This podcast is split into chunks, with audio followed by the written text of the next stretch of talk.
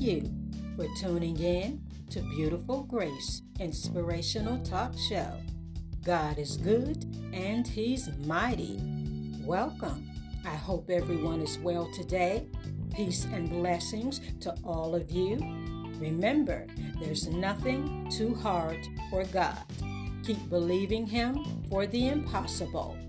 If I may, I'd like to encourage you today, especially those of you who are really facing a hard time. God allows both good and bad. He allows gains and losses. You may be in a season where it seems you're losing everything.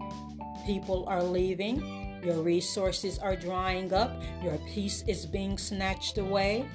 Even though these things are happening, God has a strategy that will set everything back in divine order. Some things had to happen, not to destroy, but to rebuild you. All things work together for good of those who love God. No matter how it looks, it's working out in your best interest. The attack against your peace had to happen. The attack against your health, your family, it had to happen. If you don't go through anything, you won't know what it feels like to come out on top.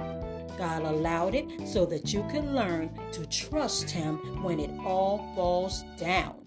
It had to happen so you can learn no matter how intense the weapon, God has you covered anyway. He let it happen so that you can know He is who He is. He is El Shaddai, Jehovah Rapha, Jehovah Jireh. He is Jehovah Nissi. The attacks are coming. You may get knocked down, but you will not be destroyed. Greater is our God than he that is in the world. Do not fret. God is turning it in your favor right now. The enemy is defeated and you are blessed. Praise and glory to our awesome God. He's worthy. I pray you've been uplifted and encouraged. Thank you so much for your support. Until next time, this is Beautiful Grace Inspirational Talk Show. Be well and stay in faith.